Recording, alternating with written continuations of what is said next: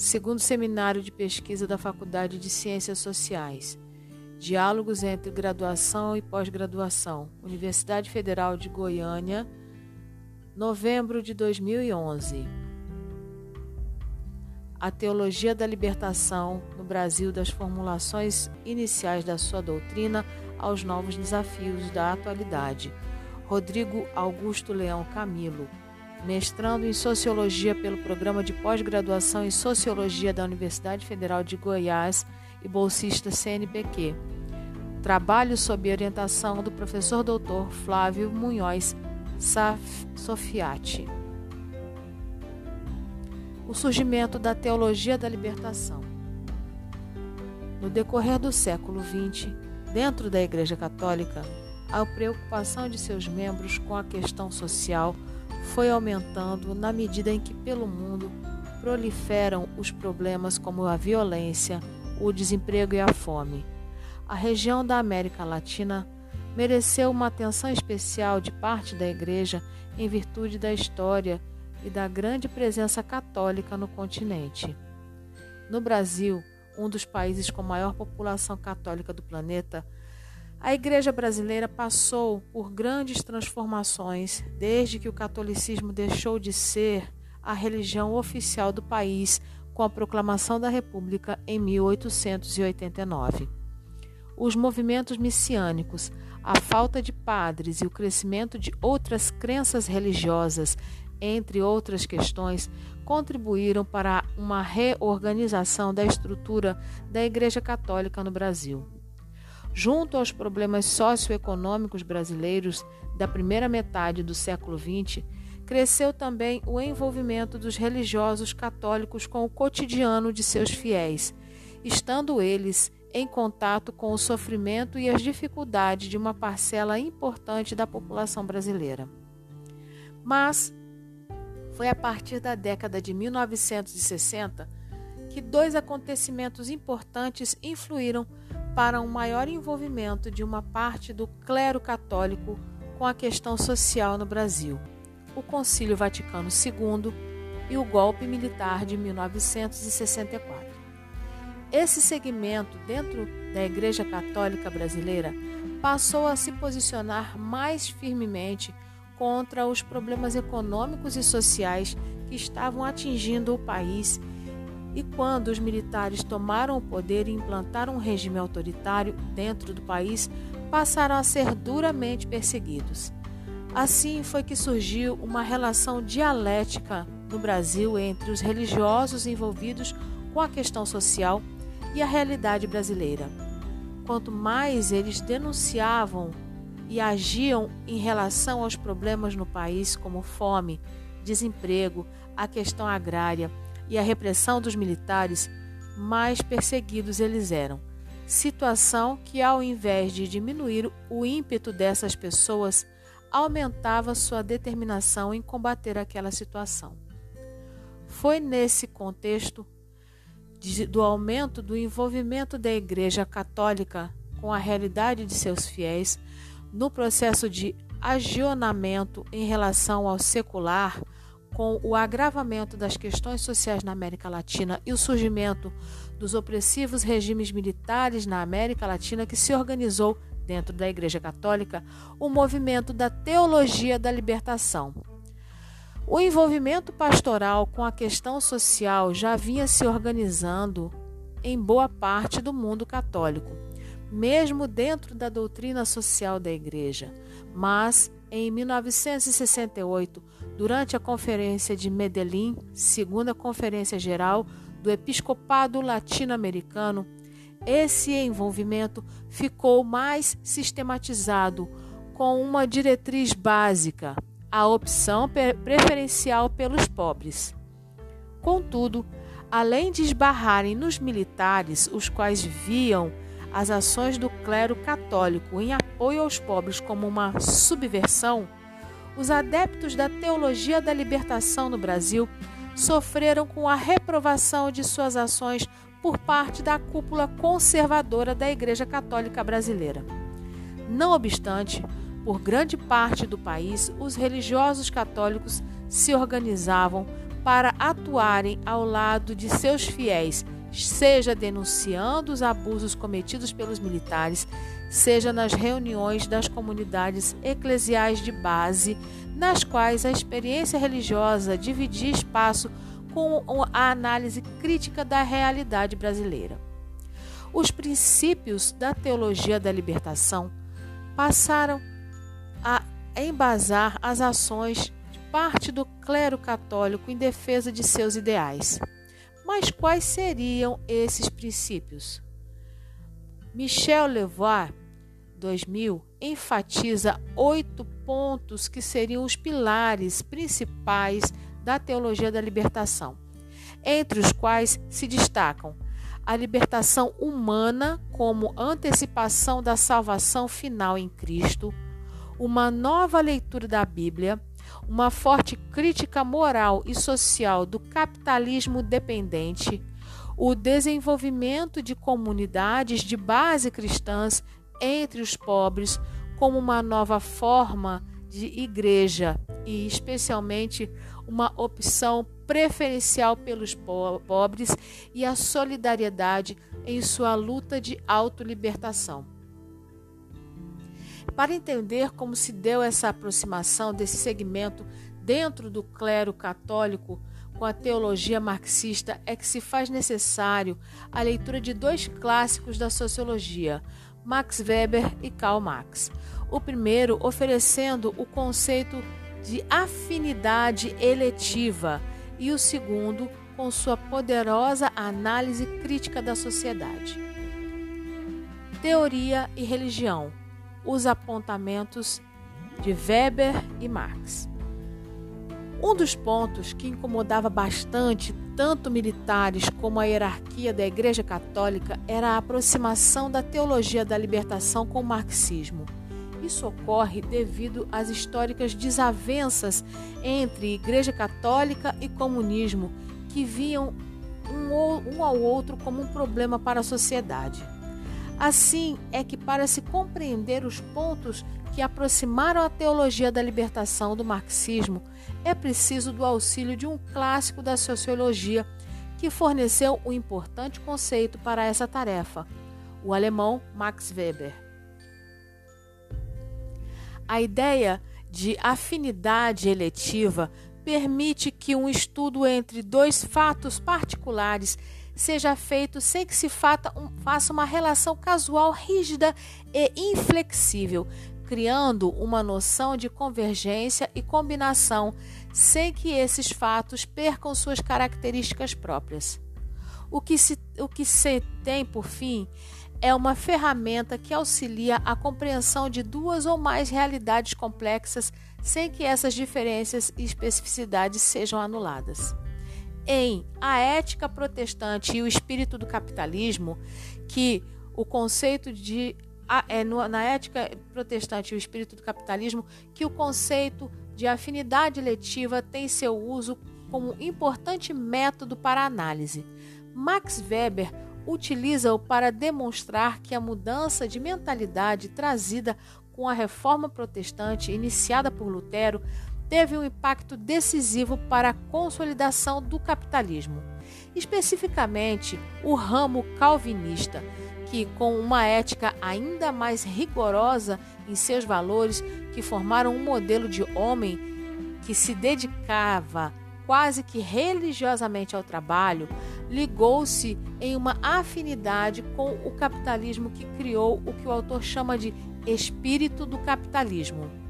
Ao explicitar o método que utilizaria para fazer esse estudo, Weber anuncia que procederemos tão só de modo a examinar de perto se, em quais pontos, podemos reconhecer afinidades eletivas entre certas formas de fé religiosa e certas formas de ética profissional. Por esse meio, de uma vez só, serão elucidados, na medida do possível, o modo e a direção geral do efeito que, em virtude de tais afinidades eletivas, o movimento religioso exerceu sobre o desenvolvimento da cultura material.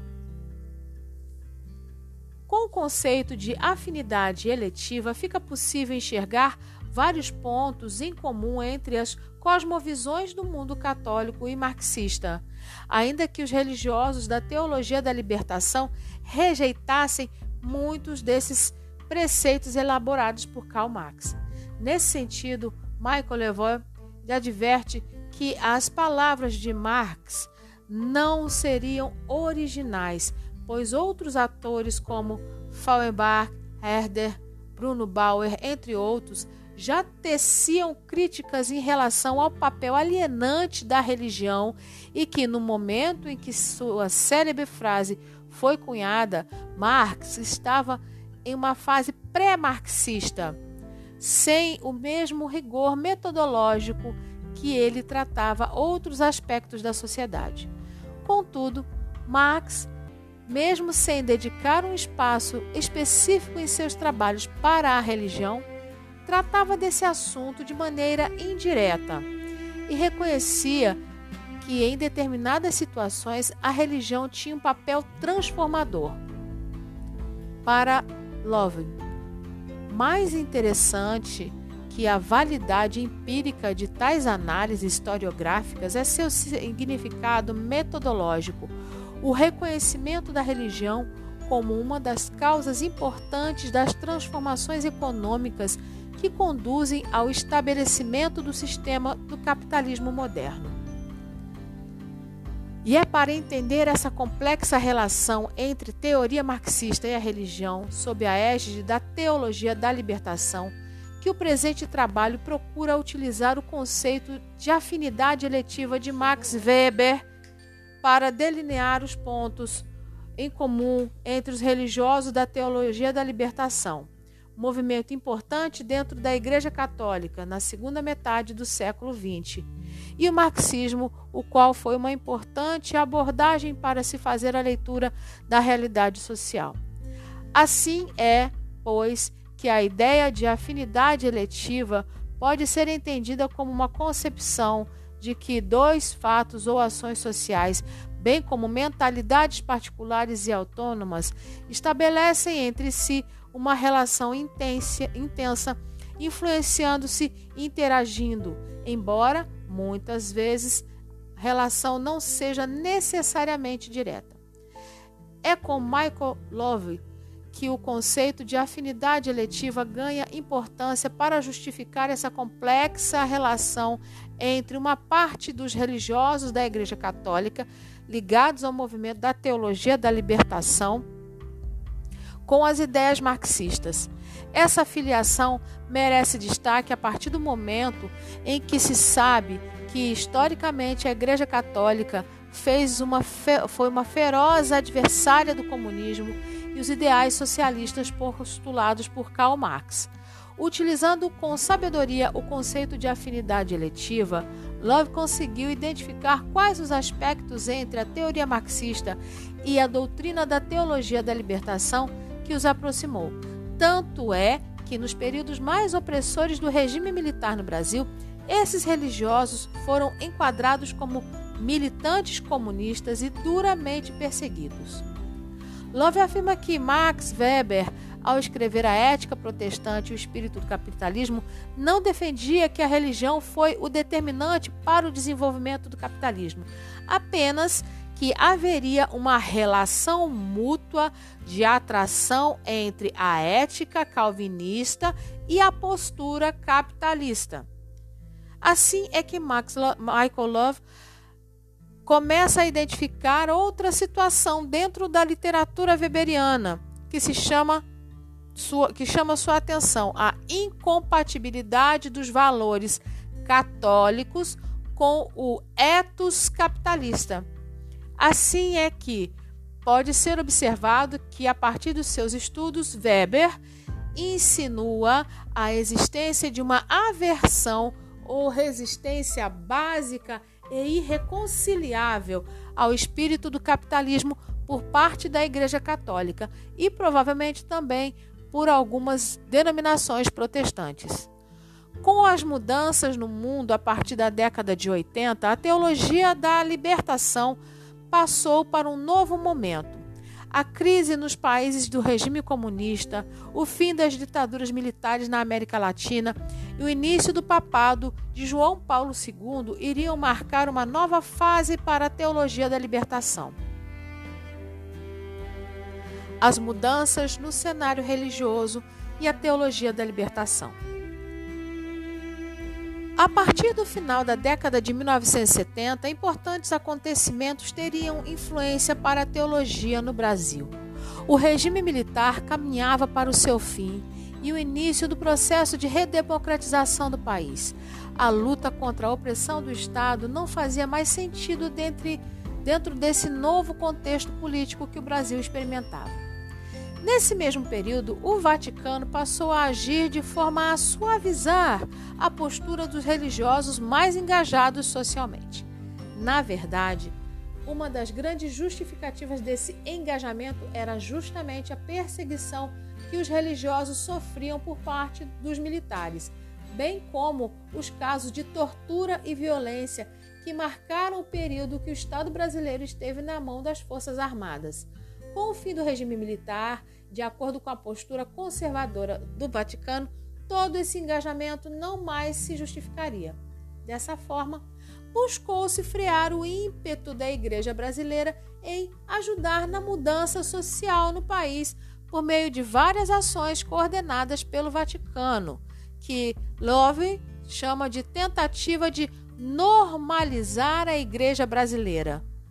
Uma das principais medidas foi recuperar o controle da Igreja brasileira por meio de indicações de bispos conservadores não comprometidos com a questão social nas principais dioceses e postos da Igreja brasileira.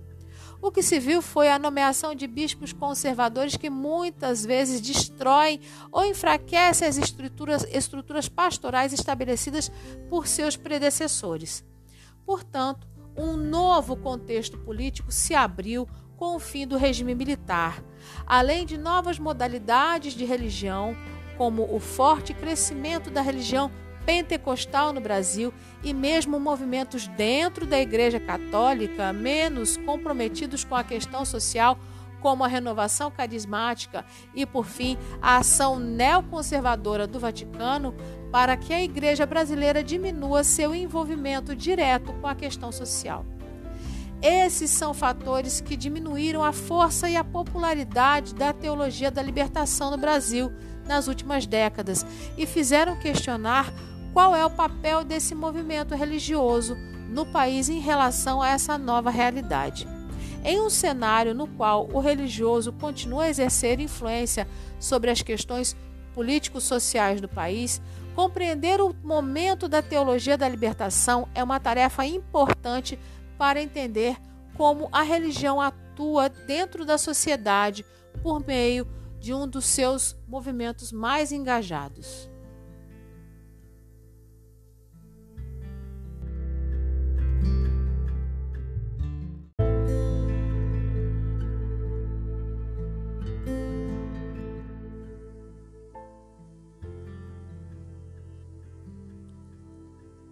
Conservadorismo católico na era Vargas, 1930-1945.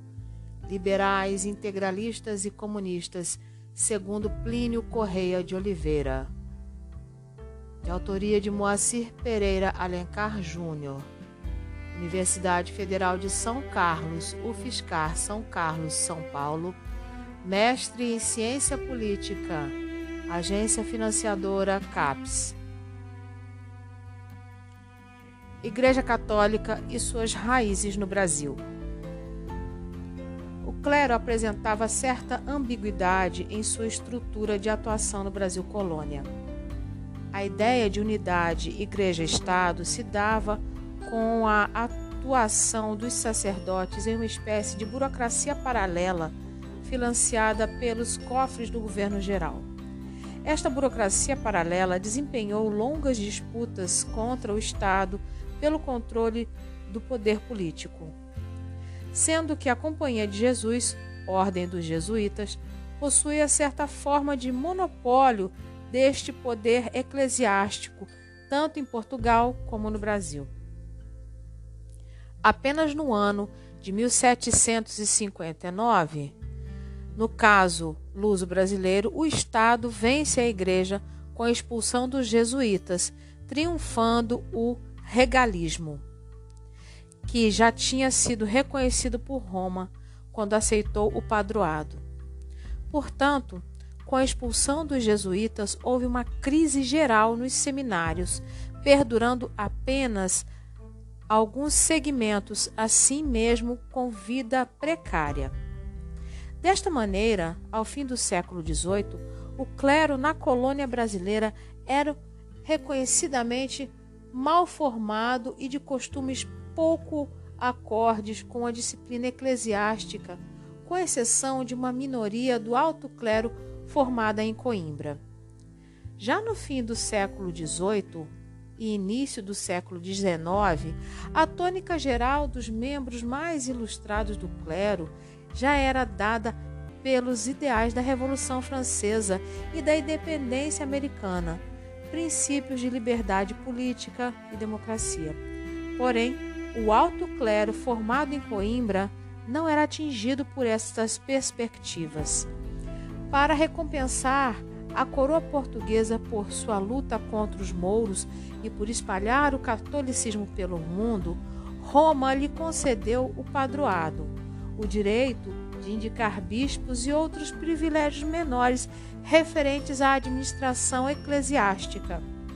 Certos privilégios assumiram relevante importância no segundo reinado brasileiro, sendo dois de grande destaque o direito de recurso ao governo em questões de disciplina eclesiástica e o direito do placer, isto é, de censurar todos os documentos provenientes de Roma, inclusive encíclicas.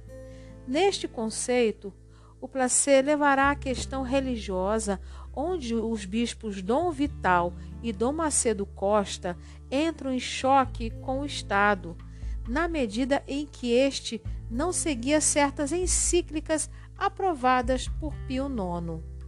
Os dois bispos são punidos pelo Estado por seguir os ideais ultramontanos das encíclicas Quantacura Syllabus, sendo presos e suspensos de suas atividades.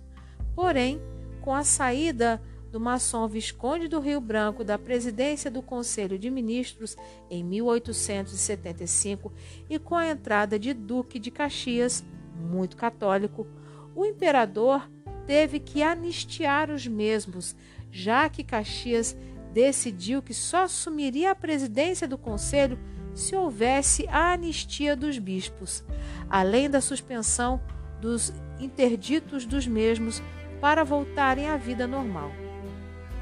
Ao longo da Primeira República, conforme destaca Miceli, 1985, o processo de construção institucional da Igreja Católica Brasileira se prende, de um lado, às novas diretrizes e empreendimentos da Santa Sé durante a segunda metade do século XIX e, de outro lado, aos desafios organizacionais e condicionantes políticos que teve de enfrentar no interior da sociedade brasileira.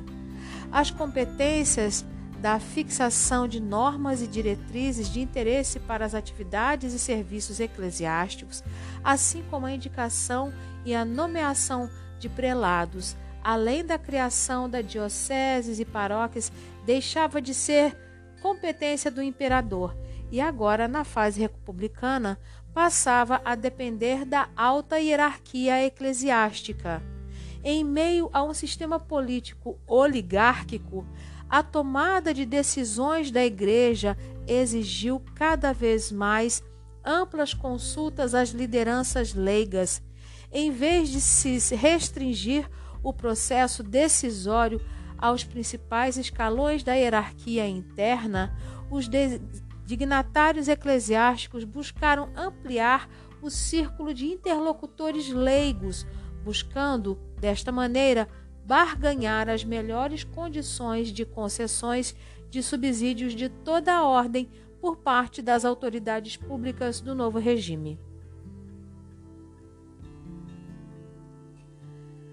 Intelectuais pensam na ação da Igreja Católica na sociedade brasileira. A Revolução Russa de 1917 vem a somar como algo que ameaça as bases do catolicismo, trazendo as bandeiras do comunismo para o Brasil a partir da década de 1920. A ocorrência destes fatos levará a instituição Igreja Católica a buscar reaver sua força dentro da estrutura do Estado e, para isso, investe toda a sua força na formação de uma elite intelectual leiga, com o objetivo de promover uma reação católica no seio da sociedade brasileira. Seja na atuação direta na política, como no controle da vida moral, esta elite intelectual pensa no processo de recristinização da sociedade brasileira frente à modernidade e ao progresso do mundo urbano, que passa a levar à secularização e ao aumento do laicismo, que já preponderava na Carta Constitucional de 1891. Neste contexto, no Brasil, começava a surgir com mais forma e conteúdo diferentes grupos intelectuais católicos. Haveria, a partir de 1922, um surto crescente de expansão do catolicismo entre as elites intelectuais, que seria o maior da história. De que modo? Em qualquer momento anterior seria impossível apontar tal número de católicos na primeira linha de pensadores literatos, historiadores, professores, etc. Em 1921, com o apoio do arcebispo coadjudor do Rio de Janeiro, Dom Sebastião Leme, Jackson Figueiredo fundou no Rio de Janeiro o periódico A Ordem e em 1922 o Centro Dom Vital, próprio nome dava testemunho das posições de Jackson que se definiu abertamente como reacionário e ultramontano. Segundo Vilaça, 2006, a meta de Jackson Figueiredo era a defesa da ordem e da tradição contra o revolucionarismo.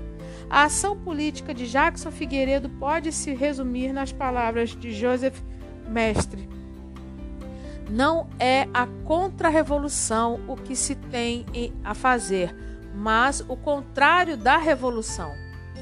Uma das influências que atuam sobre a construção intelectual de Plínio Correia de Oliveira, que o leva à defesa incondicional da bandeira católica, além da formação monarquista e ultramontana de uma parcela de sua família, remete também às perspectivas doutrinárias e ideológicas de Dom Vital e Jackson de Figueiredo no Brasil, assim como de alas do pensamento conservador contra-revolucionário que se forma e se consolida na Europa durante o século XIX.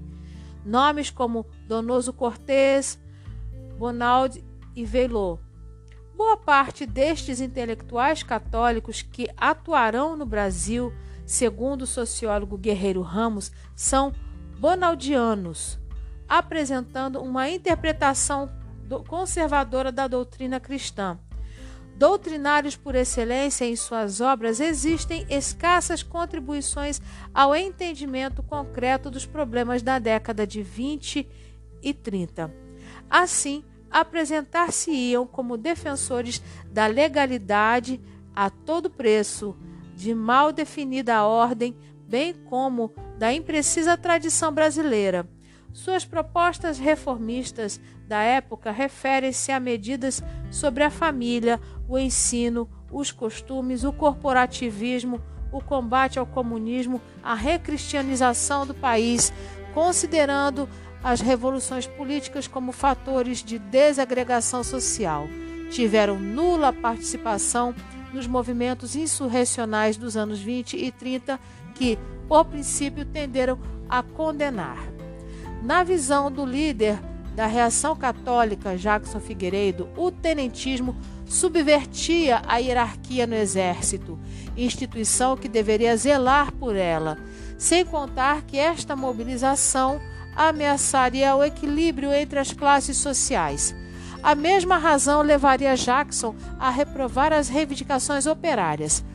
As teses de Jackson Figueiredo estarão em consonância com os movimentos políticos mais à direita nas primeiras décadas do século XX, que reagem contra tudo que for revolucionário. É, é de vital importância destacar as origens e as circunstâncias sociais que levaram à consolidação do pensamento conservador. Segundo Mannheim, assim como o estilo da arte não pode ser plenamente descrito sem se levar em conta a escola artística, o grupo social que ele representa, também não podemos realmente entender mudanças em um estilo de pensamento a não ser que estudemos os grupos sociais que são os portadores destas mudanças. Sendo assim, de certa forma, a ligação entre os estilos de pensamento e seus portadores não existem apenas os momentos críticos da história ou nos momentos de grandes crises sociais. Dessa maneira, qualquer relevante estudo de estilos de pensamentos característicos da primeira metade do século XIX começa de fato no momento em que a Revolução Francesa operou como um agente de catálise em relação a diferentes tipos de ação política e diferentes estilos de pensar, e sempre se, e será sobre a pressão ideológica da Revolução Francesa que se desenvolverá um contramovimento intelectual que desenvolve suas premissas lógicas de forma mais extensa possível. Esse núcleo central, esse impulso em direção ao âmago do pensamento conservador, está indubitavelmente relacionado com o que chamamos de tradicionalismo. O conservadorismo, em certo sentido, surgiu do tradicionalismo. De fato, ele é primordialmente nada mais do que o tradicionalismo tornado consciente. Apesar disso, os dois não são sinônimos na medida em que o tradicionalismo só assume seus traços especificamente conservadores quando ele se torna a expressão de um modo de vida e pensamento que primeiro se desenvolveu em oposição à atitude revolucionária, extremamente definido e conscientemente mantido, e quando ele funciona como tal, como um movimento relativamente autônomo no processo social. Ou seja, o conservador pensa em termos do sistema como um meio de reação quando passa a se, a se ver forçado a desenvolver um sistema com características próprias para contrapor o progressismo ou quando a marcha dos acontecimentos acaba por privar o mesmo de qualquer influência sobre o presente imediato, sendo assim obrigado a girar a roda da história para trás com o intuito de reconquistar sua influência. Mas, segundo Nisbet, 1986, não foi somente contra a Revolução Francesa que os conserva conservadores se revoltaram. A perda do status também podia ser notada em toda a Europa Ocidental, em vista das mudanças econômicas, da secularização da moral e da centralização política. Para homens tais como Burke, Bonald e a Revolução Francesa foi apenas o auge do processo histórico de atomização social que remete à origem das doutrinas tais como o nominalismo, a heterodoxia religiosa, o racionalismo científico e a destruição daqueles grupos, instituições e convicções intelectuais que foram fundamentais na Idade Média. No caso do conservadorismo católico no campo do pensamento político brasileiro, em especial, tende a ter suas próprias peculiaridades frente a outras perspectivas conservadoras, apesar de apresentar pontos de semelhanças em algumas premissas. Para Rodrigues, 2010, os pensadores Edmund Burke, conservador tradicionalista, de Bonald, de Mestre Donoso Cortés, conservadores contra-revolucionários, serão os idealizadores deste modelo de conservadorismo católico que será levado adiante no Brasil por Jackson Figueiredo, ao seu amoroso Lima e outros intelectuais aglutinados a esse grupo católico, caso no qual se enquadra Plínio Correia de Oliveira. Cada um desses pensadores faz isso por meio de escritos produzidos diante de uma determinada conjuntura, os quais iriam servir de sustentação à defesa da restauração da monarquia católica, à defesa da autoridade pontifícia, aos privilégios da aristocracia, enfim, aos privilégios da Igreja e, mais tarde, aos interesses de grupos, movimentos e governos avessos à democracia Tais pensadores criticavam os princípios de liberdade, soberania popular e igualdade, além de, no caso específico de Donoso Cortés, propor a ditadura do Estado para, em casos excepcionais, conter o avanço revolucionário popular. Plínio Correia de Oliveira e o catolicismo em sua vertente conservadora.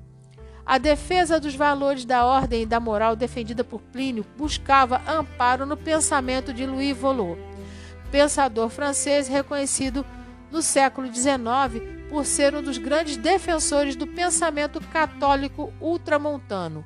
Segundo Plínio Correia de Oliveira, um Estado jamais pode se colocar de forma indiferente quando o assunto tratado é a fé que emana e anima o ethos de uma nação. Para ele, se o Estado fechar os olhos ao problema religioso, não poderá ele proporcionar a felicidade à maioria, pois que, enquanto o Estado busca um ideal independente de qualquer solução em matéria religiosa, não pode atingir, atingir a felicidade ambicionada pela maioria. Felicidade essa subordinada toda ela a uma concepção religiosa ou irreligiosa qualquer. Logo, o Estado agnóstico indiferente como o Brasil de hoje não se admite cientificamente. Admite-se, isto sim, o Estado protestante, judeu ou ateu, tanto quanto o católico. O que não se compreende é o Estado indiferente. O Estado teria vantagem em oficializar e amparar a religião da maioria, porque assim desenvolveria e defenderia a moralidade pública Neste artigo citado, é evidente a opção do pensador católico por um estrado ultramontano, onde igreja e Estado caminhassem juntos na construção social e cultural dos cidadãos. Plínio Correia de Oliveira afirmava que o catolicismo era uma religião e não uma sociologia ou uma política. No entanto, acidentalmente compreenderia também princípios constitutivos de, de ciência política, como de qualquer outra ciência social. A política seria a ciência prática, e como toda ciência prática, estaria subordinada à moral. A moral, embora fosse constituída por princípios acessíveis à simples razão natural, moral natural, não poderia prescindir do catolicismo, pois a lei divina de Cristo seria a confirmação e a garantia da lei moral natural. Portanto, a subordinação da política à moral implicaria, pois, numa subordinação da política à religião. Resumindo, o campo da ciência e da ação política próprio do Estado seria autônomo, mas não independente em relação à Igreja. Interessaria a esta porque em qualquer parte onde o homem tratasse de regulamentar sua ação individual ou social, deveria respeitar os princípios supremos da moralidade. Para Plínio, a opção por um etat gendram, estado policial, não seria algo inteligente a ser adotado pelo Estado.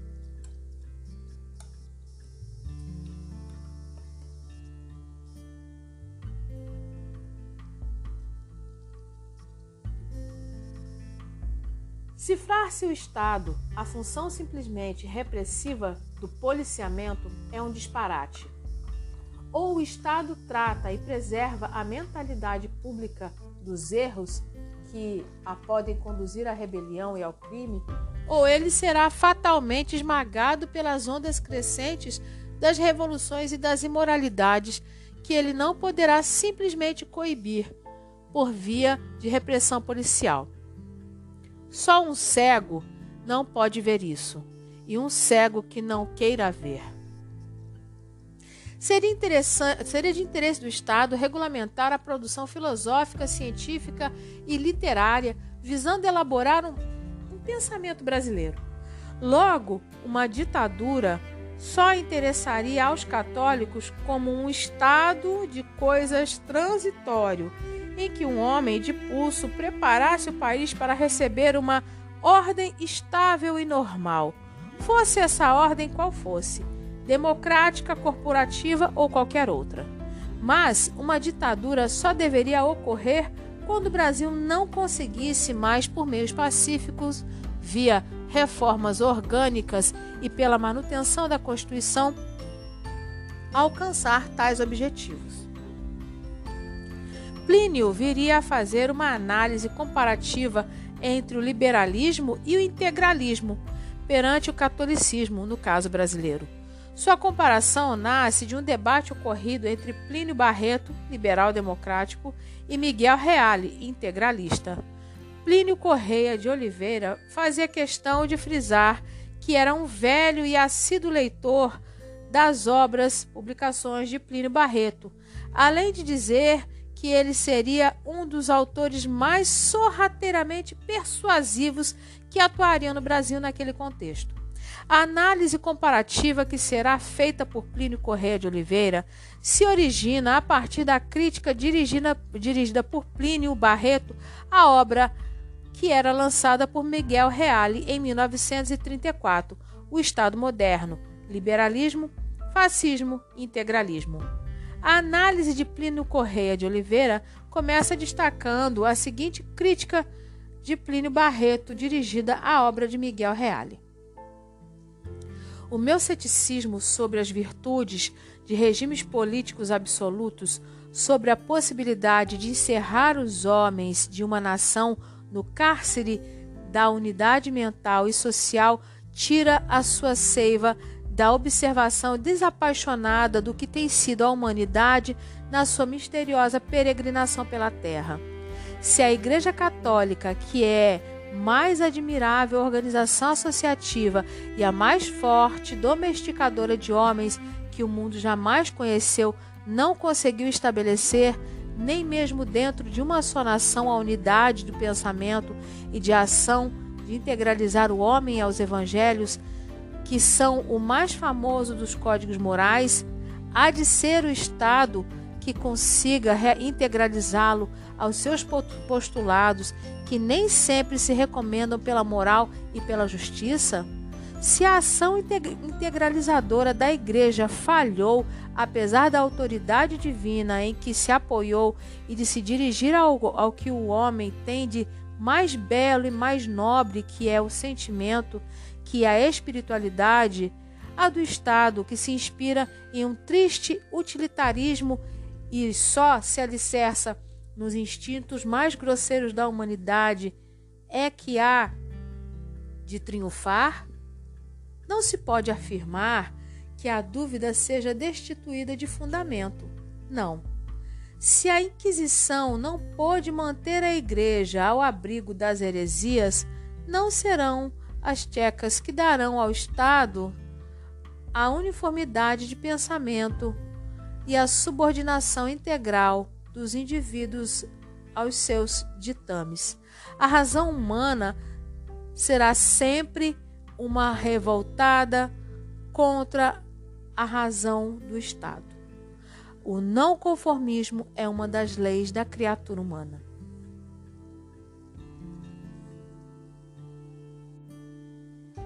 Ao expor tal afirmação de Barreto, Plínio Correia de Oliveira começa sua análise destacando que não haveria dúvida que o integralismo assumiria perante o catolicismo uma situação muito mais simpática do que o liberalismo. No fundo, porém, seria sempre uma posição agnóstica que ditaria a norma de conduta de ambas as ideologias perante a Igreja. Enquanto o agnosticismo continuasse a servir de base para as concepções políticas dos homens de Estado, não seria possível alicerçar no Brasil a civilização nova que ele teria de produzir. O liberalismo, segundo Plínio Correia de Oliveira, partiria do conceito de que, sendo o conhecimento da verdade religiosa inacessível ou de difícil acesso, não poderia o Estado transformar em causa a sua defesa de uma determinada religião. O seu âmbito natural seria tão somente o da consciência individual e a questão religiosa de problema que interessaria a própria ordem pública seria uma mera questão de ordem privada, rebaixadas, consequentemente, as diversas igrejas a simples instituições de caráter particular. Já o integralismo, pelo contrário, reconheceria a Igreja Católica ou as igrejas como instituições que teriam direito a uma expressão político-social determinada. Elementos que seriam os mais ponderáveis da vida social que o Estado integralista deveria levar em consideração ao organizar-se.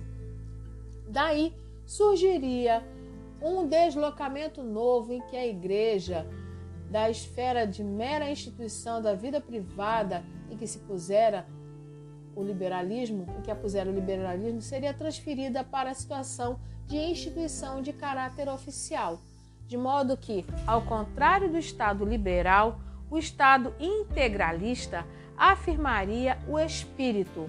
No entanto, ele não ousaria romper de vez com o pior dos preconceitos liberais, que seria o agnosticismo oficial. As críticas que surgiam dirigidas ao integralismo fariam referência a um dos delicados aspectos da doutrina integralista, que seria para Plínio Correia de Oliveira seu caráter interconfessional que procuraria observar uma estreita norma de neutralidade nas suas relações com as diversas correntes religiosas existentes no país. O chefe do Departamento de Doutrina da AIB, Miguel Reale, fazia questão em frisar que não haveria diferença entre o Deus que figuraria no lema integralista de um Deus que figurasse na doutrina espírita protestante, etc. Tais afirmações de Reale faziam com que Plínio Correia definisse o integralismo como uma doutrina que não era católica nem anticatólica. Teísta, ela consideraria, por um prisma de pretensa neutralidade, todas as religiões.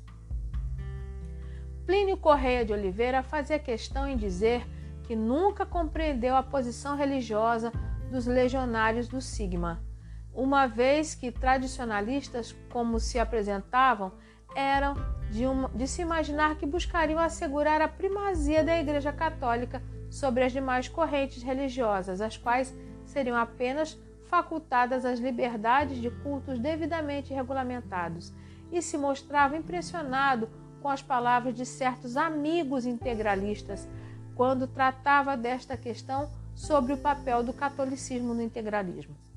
Expondo esse modo de ver a muitos amigos integralistas, eles me têm, me têm respondido que tal atitude alienaria necessariamente dos integralistas o apoio dos protestantes, dos espíritas, etc. E que uma corrente que dá seus primeiros passos não pode prescindir do apoio de apoio algum, seja ele qual for, desde que não venha de comunistas. Como corrente que não pudesse prescindir de apoio algum, Plínio Correia de Oliveira considerava que não seriam apenas motivos táticos que conservariam no integralismo seu caráter interconfessional, havendo na medula de seu pensamento uma tendência doutrinária má que, se não fosse corrigida a tempo, prejudicaria a fundo a AIB e mesmo o Brasil. Com relação ao caráter interconfessional do integralismo, questionado por Plínio Correia de Oliveira, merece destaque o avanço do estudo sobre o integralismo feito por Elgio Trindade, que contou com o avanço, com o avançado survey que veio analisar o contexto sociológico individual dos integralistas. No que remete à religiosidade dos integralistas, haveria uma diferença considerável da filiação religiosa dos dirigentes nacionais e regionais em comparação aos dirigentes locais e aos militantes de base. A quase totalidade dos militantes integralistas se proclama cristã, embora o grupo majoritário seja de confissão católica. Não se pode esquecer a presença de um grupo considerável de protestantes dentre os integralistas de base, em geral descendentes de imigrantes alemães no Rio Grande do Sul e em Santa Catarina. Plínio Correia de Oliveira dizia desaprovar a ação de Vicente Rau, então ministro da Justiça de Getúlio Vargas, que visava em 1935 colocar o integralismo na mesma classificação de extremismos, junto ao comunismo. Em meio a este cenário, ocorreria a ascensão da ANL, Aliança Nacional Libertadora, movimento encabeçado por Luiz Carlos Prestes. Em sua perspectiva, atar no mesmo pelourinho os seguidores de Marx e Plínio Salgado não seria coeso. O integralismo afirmaria Deus, a propriedade e a família, de modo que a mais negra acusação as ações do movimento não passariam de elogios róseos perto do menor dos delitos comunistas. Assim, Plínio Correia de Oliveira se solidariza com os integralistas diante das medidas adotadas por Raul. Em suas palavras, é com toda a solidariedade dos católicos, pois que merece aplausos a repressão ao comunismo, é com o meu mais formal protesto que se coloca o integralismo ao lado daqueles quando é certo e que nem sequer podem ser articuladas contra eles as tropelias selvagens que foram o preço do triunfo do fácil e do hitlerismo. Entretanto, Plínio Correia de Oliveira fazia questão de dizer que seria clara sua intenção de manter-se rigorosamente alheio a todo e qualquer partido ou ação política Segundo ele, todo o seu tempo e energia seriam voltados para os esforços pela causa da Igreja Católica. Não lutamos pela violência, não nos organizamos tão fortemente como o integralismo, porque a Igreja não precisa de homens, mas os homens é que precisam da Igreja. Afirmar o contrário é não ter fé, é não confiar nos meios sobrenaturais que constituem a força própria da igreja e não conhecer o que a igreja seja. A nossa confiança não está no integralismo nem em qualquer outra organização humana, mas só na igreja de nosso Senhor Jesus Cristo. Autênticos soldados da cruzada iniciada por Jackson de Figueiredo, ainda estamos em que o mundo de hoje ainda estamos em que o mundo de hoje não está perdido, que só ações puramente católicas o poderá evitar. O integralismo via ação integralista brasileira, moldado sobre o fascismo com suas adaptações nacionais, colheria uma parcela da herança da direita nacionalista na década de 20. Segundo os integralistas, o liberalismo levaria ao caminho do anarquismo, entregando a sociedade a si mesma, sendo a liberal democracia para os integralistas algo originado para depreciar o regime do voto dos partidos e ainda por cima promoveria o domínio do país pelo capitalismo internacional. A influência estrangeira seria um mal de morte para os integralistas. A figura central do movimento seria Plínio Salgado. No caso brasileiro, Plínio Correia de Oliveira considerava que os católicos deveriam negar a qualquer partido o monopólio da ação anticomunista. E por mais iminente que fosse o perigo comunista no Brasil, ele não seria de molde a obrigar os católicos a uma atitude em que fossem forçados praticamente a abdicar de suas convicções para abrigar-se à sombra protetora de uma entidade messiânica, numa referência crítica ao integralismo e a Plínio Salgado.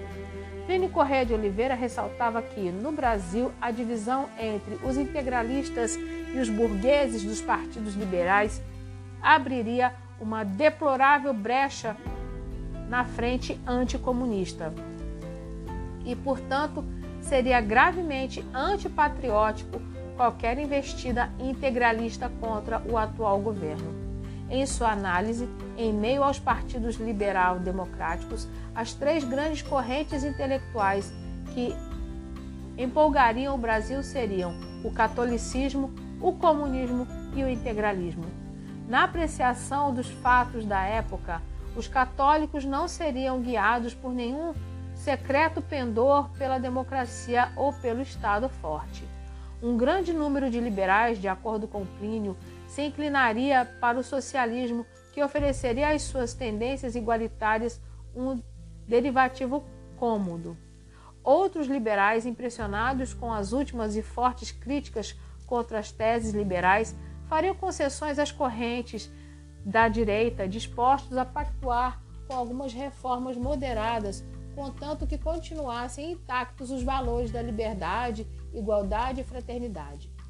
Plínio qualificava as tendências liberais como de centro, naquele contexto enxergando os extremos ardorosos e combativos do período, no espírito revolucionário e no espírito reacionário.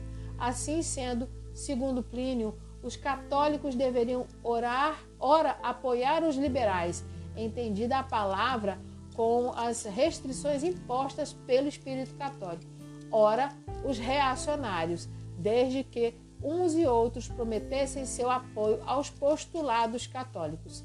De modo geral, a ideia de uma ordem pública social e de um Estado forte se mistura a um discurso liberal entre os intelectuais que vivenciam a década de 1930. Portanto, em especial, a década de 30 seria marcada fortemente no pensamento político brasileiro por uma corrente autoritária, merecendo destaque para uma palavra: Estado, que carregaria em si o sentido de fortalecimento do poder público. A consolidação e a legitimidade desta palavra-chave no terreno político era o objeto intelectual desse grupo de pensadores. Haveria a delimitação de um espaço político para a implantação de determinado modelo. Espécie de liberalismo aguado que consistia em atenuar e cegar o gume de algumas premissas do pensamento liberal clássico e em realizar a mesma operação de atenuação e de obliteração do gume que possui o pensamento fascista no Brasil. Para Melo Franco, 1965, o Brasil que viveu o período que precede o Estado Novo era uma nação onde predominou a radicalização de caráter mais teórico, era a doutrinação, ora de comunistas, ora de integralistas, em meio a um governo que não apresentaria qualquer diretriz teórica ou coerência doutrinária.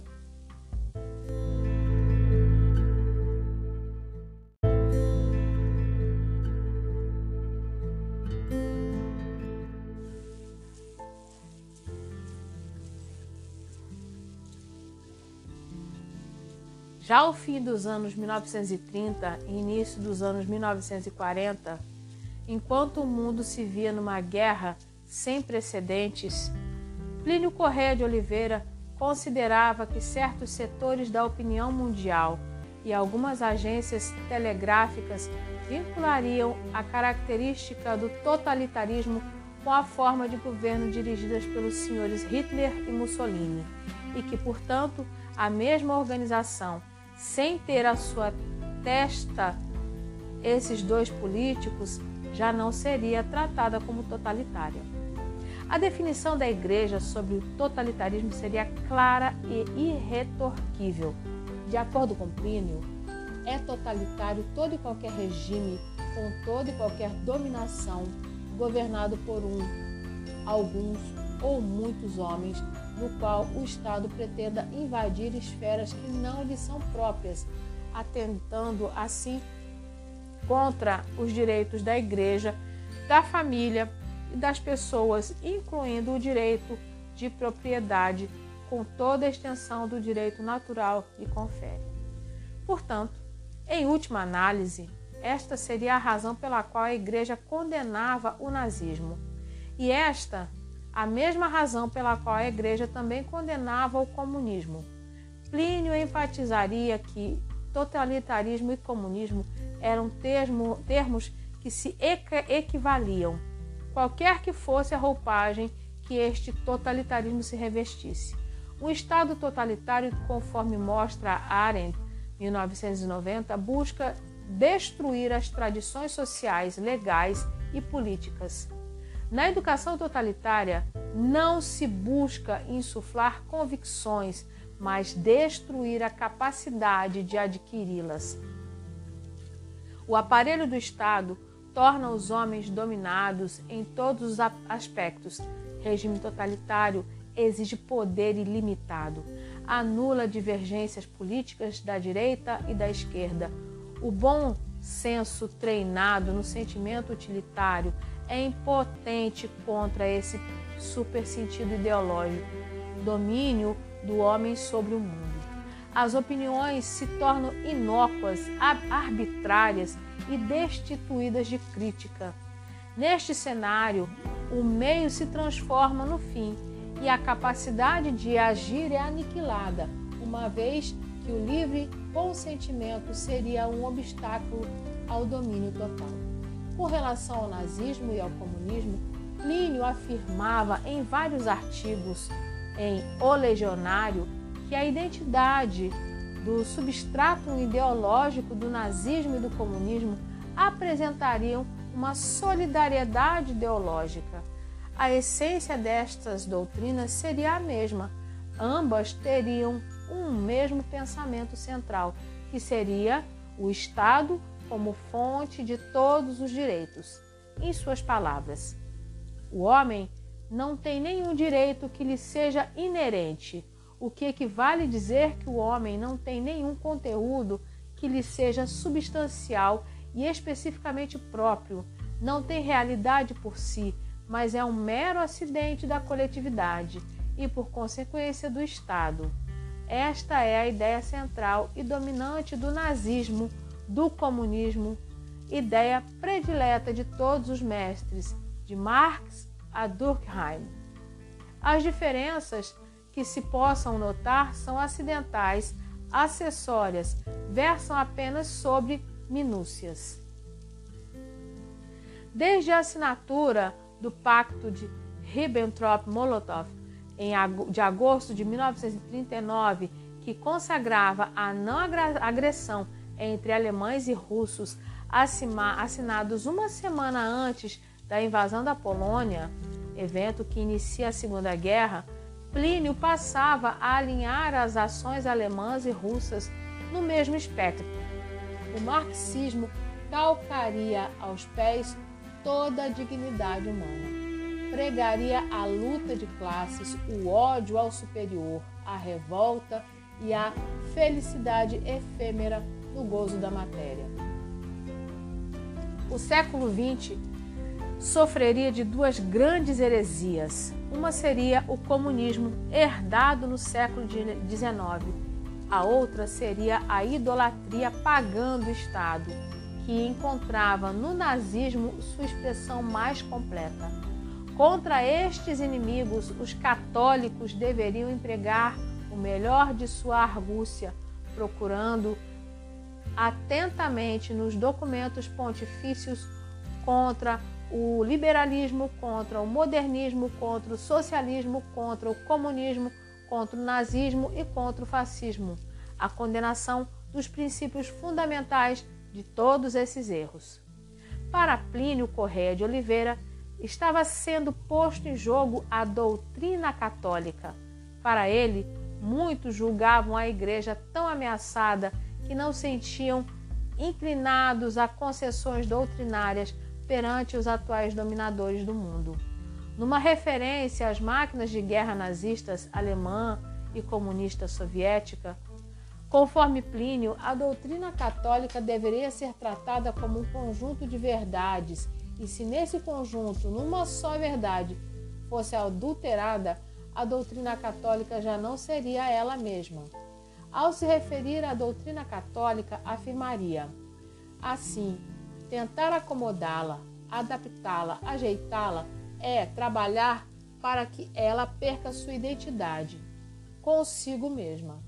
Em outros termos, é tentar matá-la e achar que o apostolado não é possível sem essa adaptação, achar que a igreja só pode vencer morrendo.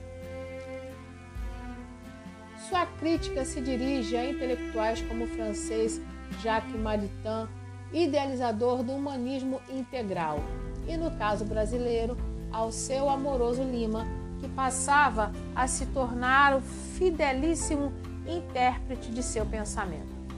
Jacques Maritain, em 1943, quando tratou do nazismo e do comunismo, afirmaria que o primeiro seria a última etapa de uma reação implacável contra o princípio democrático e contra o princípio cristão em conjunto. E o segundo seria a última etapa de destruição interna do princípio democrático devido à rejeição do princípio cristão. Ele reconheceria que o comunismo seria um sistema econômico e uma filosofia de vida fundada sobre uma rejeição coerente e absoluta de transcendência divina, uma ascética e uma mística do materialismo revolucionário integral.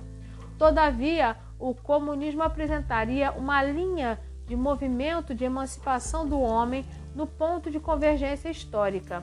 Apesar de certos erros e a nova situação de guerra com a União Soviética se unindo aos países aliados, poderia promover uma restauração geral deste pensamento, reintegrando-o à democracia. Isto seria possível junto daqueles que tivessem um sentimento de dignidade da pessoa, que se inclinaria ao comunismo mediante a revolta contra as injustiças sociais. Mas isto não se aplicaria aos ortodoxos marxistas e nem aos disciplinados do Partido Comunista. Plínio Correia de Oliveira consideraria tal leitura como de um equívoco sem precedentes e que a Mentendu, sendo praticada no seio da igreja, faria com que toda a doutrina da mesma ficasse exposta a uma ideologia que sempre defendeu o materialismo e uma rejeição clara da transcendência divina. O artigo publicado em O Legionário, também em 1946, Plínio afirmava que não se devia dar o menor crédito à sinceridade com que o governo russo dissolvia a Terceira Internacional. Stalin escreveu a Harold King, representante especial da Reuters em Moscou, uma carta em que procurava mais pormenorizadamente explicar o seu gesto. O primeiro argumento, alegado por Stalin, destacava Plínio, seria que a propaganda anticomunista de Berlim perderia o leitmotiv de que a União Soviética procurava intervir na vida interna de outros países, a fim de os bolchevizar. Stalin também afirmava a necessidade de evitar as antipatias que recaíam sobre os partidos comunistas do mundo inteiro pelo fato de sua obediência a um poder estranho, ou seja, a Terceira Internacional. Plínio analisaria isso como um expediente tático de Stalin, adotado no interesse da expansão do Partido Comunista em cada país. Stalin também afirmava em tal carta que a dissolução da Terceira Internacional facilitaria a formação da Frente Única Antifascista no mundo inteiro, o que seria indispensável para o esmagamento do eixo. Stalin encerrava a carta com as seguintes palavras: Facilita o trabalho dos patriotas em todos os países, países unindo-os na luta contra a ameaça do domínio do mundo pelo hitlerismo. Assim, abrindo caminho para uma futura organização de nações baseada na igualdade. Para Plínio, a propaganda bolchevista retomaria livre curso com o fim da guerra, sendo um erro crer na restauração geral do pensamento da União Soviética. No último ano da era Vargas, 1945, já se apresentava uma fase efetiva de transição para uma nova ordem política, onde o clima político nacional estava inteiramente tomado pela sucessão de Vargas e pela realização de eleições, ou seja, pelo término da experiência Estado novista. A nova organização política, declara Francisco Campos, um dos ideólogos do Estado Novo, em março de 1945. Foi modelada sob a influência de ideias que não resistiram ao teste da luta. Mudou a datar de dois anos para cá a fisionomia da política do mundo. As ideias democráticas, que até o começo da guerra pareciam condenadas à derrota e que eram por esta antecipadamente responsabilizadas, resistiram, galhardaram a ordalha da guerra, fizeram a sua prova e não apenas de maneira indireta. As nações aliadas deram a esta guerra um sentido definido. Elas transformaram esta guerra em uma guerra ideológica e a vitória não pode deixar de ser uma vitória ideológica. Plínio Correia de Oliveira, em meio ao desfecho da era Vargas e do pós-Segunda Guerra Mundial, militaria de forma combativa defendendo a bandeira anticomunista e criticando a ideia de democracia que se formava no cenário político nacional por apresentar um subsentido comunista, já que o comunismo não seria julgado e considerado totalitário, tal qual o nazismo e o fascismo. Em setembro de 1945, Plínio Corrêa de Oliveira daria entrevista à Folha da Manhã, onde defendia uma ampla articulação nacional em defesa dos princípios católicos contra a expansão comunista. Afirmava Plínio que a luta dos católicos contra o comunismo nunca foi meramente negativa.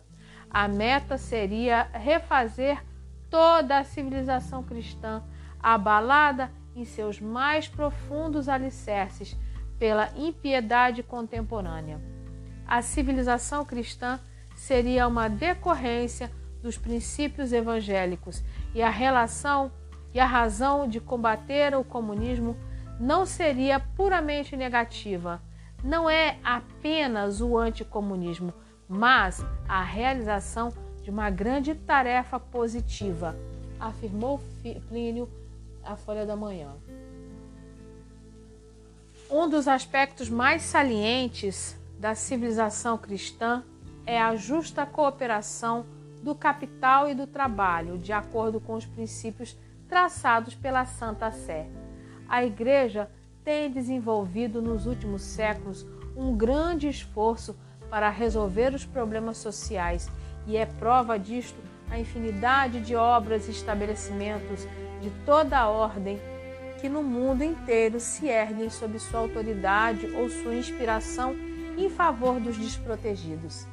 É evidente que, sendo embora o fim próprio e direto dessas obras, a realização do bem que lhes é próprio, elas constituem acidentalmente um poderoso meio de combate ao comunismo, difundindo os princípios cristãos, aplacando o ódio entre as classes sociais e resolvendo, dentro do limite de suas possibilidades, os problemas econômicos. Considerações finais. Plínio Correia de Oliveira deixava claro sua escolha por uma igreja católica que defendesse os valores tradicionais, fazendo uma crítica contundente ao liberalismo anacrônico, ao laicismo e agnosticismo desdenhoso e artificial que teria marcado o século XX no país.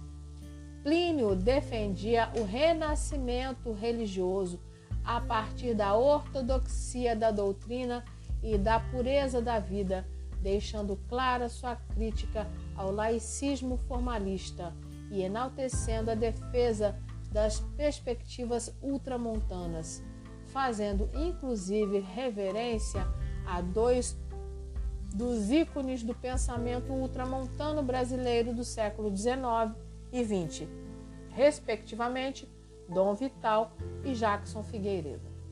Este artigo teve como objetivo fazer uma breve análise da complexa teia de relações que um intelectual viveria nos anos 30 e 40, quando variados eventos ocorriam simultaneamente na estrutura social, tanto na escala nacional como internacional. Plínio Correia de Oliveira foi peça-chave na construção e na conciliação do pensamento conservador, tendo como inspiração o catolicismo sua ação política foi construída na arena dos fatos e dos eventos do momento onde integralistas, liberais, católicos e comunistas buscavam seu destaque e relevância no jogo político e social de então. Como defensor inabalável da causa do catolicismo, lutou de forma incessante para a garantia dos direitos dos católicos e daquilo que ele considerava ser a verdadeira doutrina, mostrando o que seria, na sua perspectiva, as incongruências do liberalismo, comunismo e integralismo, se posicionando em meio às adversidades da secularização e da modernidade, que poria em situação crítica os valores tradicionais por ele defendidos. Isto o faz um pensador conservador que não pode deixar de ser debatido e analisado no pensamento político brasileiro. Sua prédica ainda é levada adiante no século XXI e tem força de reverberação.